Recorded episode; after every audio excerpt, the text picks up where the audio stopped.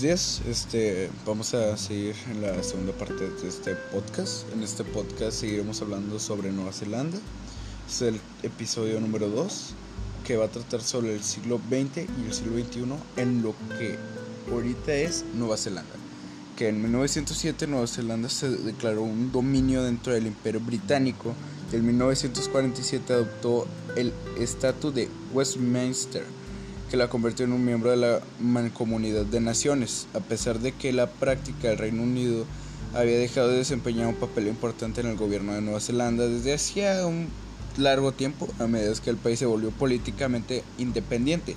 Crecía su dependencia económica, la década de 1890 el envío refrigerado permitió la exportación de carne y productos lácteos hacia el Reino Unido, un comercio que sirvió para el crecimiento económico neozelandés.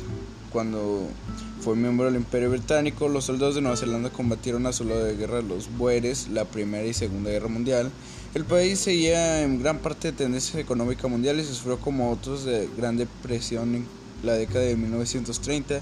La crisis económica condujo a la elección de un gobierno liderado por el Partido Laborista que estableció un amplio estado de bienestar y una economía proteccionista. ¿Qué pasó con esto? Pues simplemente que se escogió su tipo de gobernador necesario por el tipo de economía que el país necesitaba. Que ahora vamos a pasar a este punto, el gobierno y la política neozelandesa. Nueva Zelanda es una monarquía constitucional y una democracia parlamentaria. La reina Isabel II es la actual jefa de Estado y tiene el título de reina de Nueva Zelanda en virtud a la Ley de Títulos Reales de 1974 las funciones y poderes de la reina están limitados por la Constitución, a pesar de que Nueva Zelanda carece de una constitución escrita. La Ley Constitucional de 1986 es la principal declaración formal de la estructura constitucional de Nueva Zelanda. La reina es representada por el gobernador general, quien es nombrado por ella con, con el asesoramiento exclusivo del primer ministro. La actual gobernadora general es Dame Patsy Reddy. El gobernador general puede ejercer poderes de prerrogativa real, por ejemplo, la revisión de casos de injusticia y nombramientos de ministros para el gabinete, embajadores y otras funciones públicas. Las relaciones exteriores, tipos de comercio, otros países y todo lo que conlleva este a las relaciones con demás países fuera de Nueva Zelanda. Durante la época colonial se le permitió al gobierno británico eh, determinar las políticas de comercio exterior y otros asuntos de política exterior en las conferencias imperiales de 1923 y 1926 se le otorga a Nueva Zelanda la libertad para negociar sus propios tratados internacionales, siendo el primero de ellos con Japón en 1928. A pesar de que esta independencia, Nueva Zelanda siguió rápidamente al Reino Unido en declararle la guerra a Alemania el 3 de septiembre de 1939, mm, empezando la Segunda Guerra Mundial. Los que sean más entendidos en historia entenderán sobre la Segunda Guerra Mundial y cómo todos estos países influyeron en la guerra contra Alemania. En esta declaración el primer ministro Michael Savage proclamó donde ella va, vamos donde ella se encuentra, estamos. Los neozelandeses lucharon y murieron en las dos guerras mundiales con notables actuaciones de las batallas de Gallipoli, Creta, el Alamein y Monte Cassino. En Gallipoli 2721 neozelandeses perdieron la vida en más de nueve meses de lucha. La campaña tuvo un papel importante en el fomento de una identidad nacional y fortaleció la tradición de ANZAC entre Nueva Zelanda y Australia. El ejército neozelandés también jugó un papel clave en la batalla del Río de la Plata y en la batalla de Inglaterra durante la Guerra del Pacífico de la Segunda Guerra Mundial. Los Estados Unidos Estados Unidos tenían más de 400.000 militares estacionados en Nueva Zelanda. En 1951 Nueva Zelanda se unió a Australia y los Estados Unidos en el Tratado de Seguridad ANZUS y más tarde luchó junto al ejército estadounidense en las guerras de Corea y Vietnam.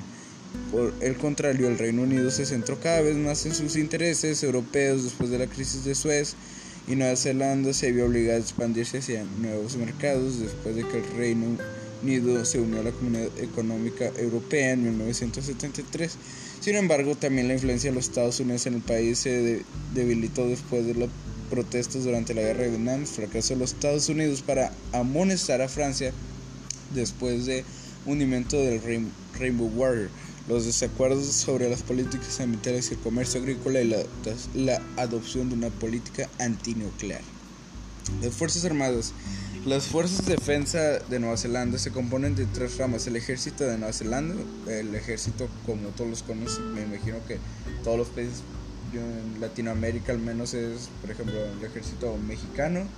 Me imagino en Colombia de todas formas habrá un colombiano, estadounidense y canadiense debe haber. En todos los países debe haber, tiene que tener un ejército, suponiendo que sea un país independiente. Y por ejemplo, sigue la Armada Real de Nueva Zelanda y la Real Fuerza Aérea de Nueva Zelanda que actualmente el gobierno considera que sus necesidades de defensa nacional son modestas y en 2001 desmantelaron sus instalaciones de combate aéreo.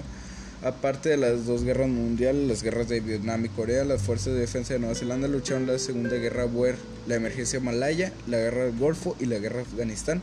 Además, en épocas recientes también contribuyeron otras misiones de mantenimiento de la paz, como las de Chipre, Somalia, Bosnia y es Herzegovina, el Sinai, Angola, Camboya, la frontera Irán-Irak, Gambile, Timor Oriental y las Islas Salomón. La organización territorial. Pues los primeros colonos europeos dividieron el territorio en provincias que tenían cierto grado de autonomía.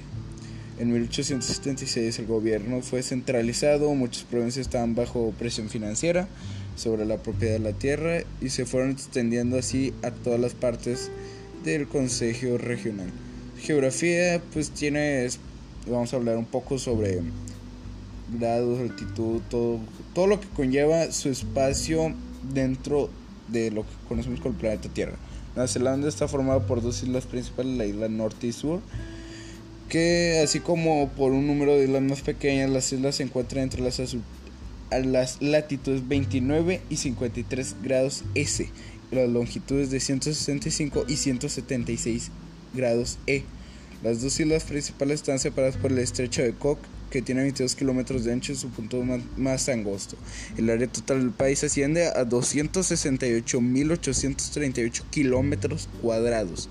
Es un poco más pequeño que Italia o Japón y un poco más grande que el Reino Unido. El país es más largo y estrecho con un ancho máximo de 400 kilómetros con 15.134 de línea costera después de las islas norte y sur de las cinco islas habitadas más grandes de la isla Stewart, las islas Chatham, isla Gran Barrera, isla D'Urville y la isla Wajique.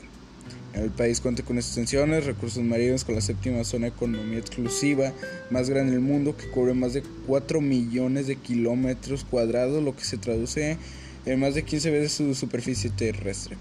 Su clima, la latitud de Nueva Zelanda entre los paralelos 34 y 47 grados C, corresponde estrechamente a la, de Italia en el hemisferio norte. Sin embargo, tu aislamiento de influencias continentales y la exposición a los vientos fríos del sur y las corrientes oceánicas dan un clima un carácter más templado. El clima en todo el país es más templado principalmente oceánico, con temperaturas anuales medias que se desde los 10 grados centígrados en el sur hasta los 16 grados centígrados en el norte. Las temperaturas máximas y mínimas históricas son de 42,4 grados Celsius en Canterbury y menos 21 grados en menos 21,6 grados centígrados en Northgate, Otago. El flora y fauna, el aislamiento geográfico de 100 millones de años y la biogeografía de las islas son las responsables de la variedad de las especies vegetales y animales, las cuales evolucionan de la vida silvestre de Gondwana, o bien lograron llevar estas costas volando, nadando arrastrados por el océano. 1944 especies de 65 géneros de una sola familia. Los dos tipos principales de bosques son aquellos dominados por podocarpos, cauris y en clima más fresco los más importantes son las hayas del sur. Los tipos de vegetación restantes consisten en pastos, la mayoría de los cuales son matas. Otros animales nativos incluyen a reptiles, escincos, geckos y el fósil viviente tuataras, rañas, ranas arañas, insectos, caracoles, mamíferos terrestres nativos de Nueva Zelanda eran tres especies de murciélagos, uno extinto tristemente hasta 2006 cuando se descubrieron los huevos de un mamífero endémico del tamaño de un ratón. Sin embargo, los mamíferos marinos son abundantes, ya que en las aguas del país hay ejemplares de casi la mitad de las especies de cetáceos y lobos marinos. Medio ambiente, los patrones de las emisiones de gases de efecto invernadero son similares a los que los países caminados gracias al correcto uso y aprovechamiento de la tierra y reforestación. La mayoría de 11,9 millones de hectáreas para tierras agrícolas que se representan alrededor del 44% de la superficie total del país se limpiaron.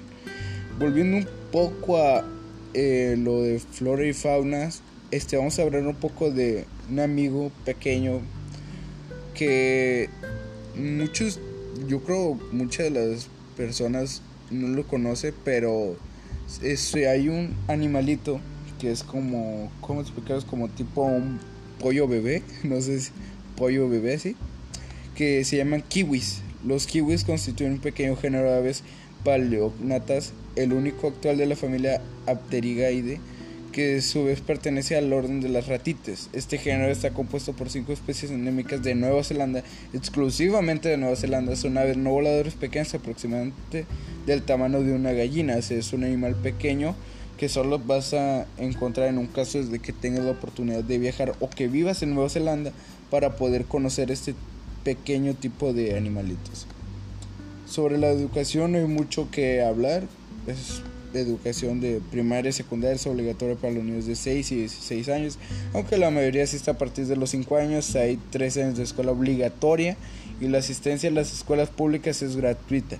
Nueva Zelanda tiene una tasa de alfabetización de adultos del 99%, o sea que solo un 1% no tiene esa alfabetización y más de la mitad de la población de entre 15 y 29 años cursa algún tipo de educación superior. La escolaridad entre la población adulta es diversa, 14,2% tiene un título de grado, 30,4% tiene un diploma de educación secundaria y el 22,4% no tiene una escolaridad bien establecida. Sobre la religión, según el censo realizado en 2007, el cristianismo es la religión predominante en Nueva Zelanda, practicada por el 55,65% de la población del total de Nueva Zelanda. El 34,7% de los encuestados dijo que no practicaba ninguna religión llamados también ateos, y alrededor del 4% estaba asociado con otras religiones. Las principales denominaciones cristianas son el anglicanismo, el catolicismo, previsterismo y el metodismo. También hay un número significativo de adeptos a las iglesias pentecostales, bautistas y mormonas. La iglesia ratana, con sede en Nueva Zelanda, tiene muchos seguidores entre los maoris, de acuerdo con las cifras del censo. Otras religiones que compran una minoría significativa son el Islam, el Islam, perdón, el budismo y el hinduismo. La cultura, los primeros, los primeros maoris perdón, desarrollaron su propia cultura característica basada en la cultura polinesia. La organización social fue en gran medida comunal con familias, tribus gobernadas por un jefe, cuya posición estaba sujeta a la aprobación de las comunidades, los inmigrantes británicos e irlandeses trajeron a los aspectos por su propia cultura. A Nueva Zelanda y, aprobación de las comunidades, los inmigrantes británicos e irlandeses trajeron sus aspectos de su propia cultura a Nueva Zelanda. Deportes, los primeros deportes llevados por los colonizadores eran de origen británico y se destacan el cricket, el bowling, el hockey sobre césped el tenis y las carreras de caballos. Esta última fue uno de los espectáculos deportivos más populares y se convirtió en parte de la cultura tradicional de rugby, carreras y cerveza. Un, cerveza, alcohol, una bebida que conocía mundialmente. Cerveza, pero yo creo que todas las personas que son mayores de edad la han probado. No estoy seguro, no me crean.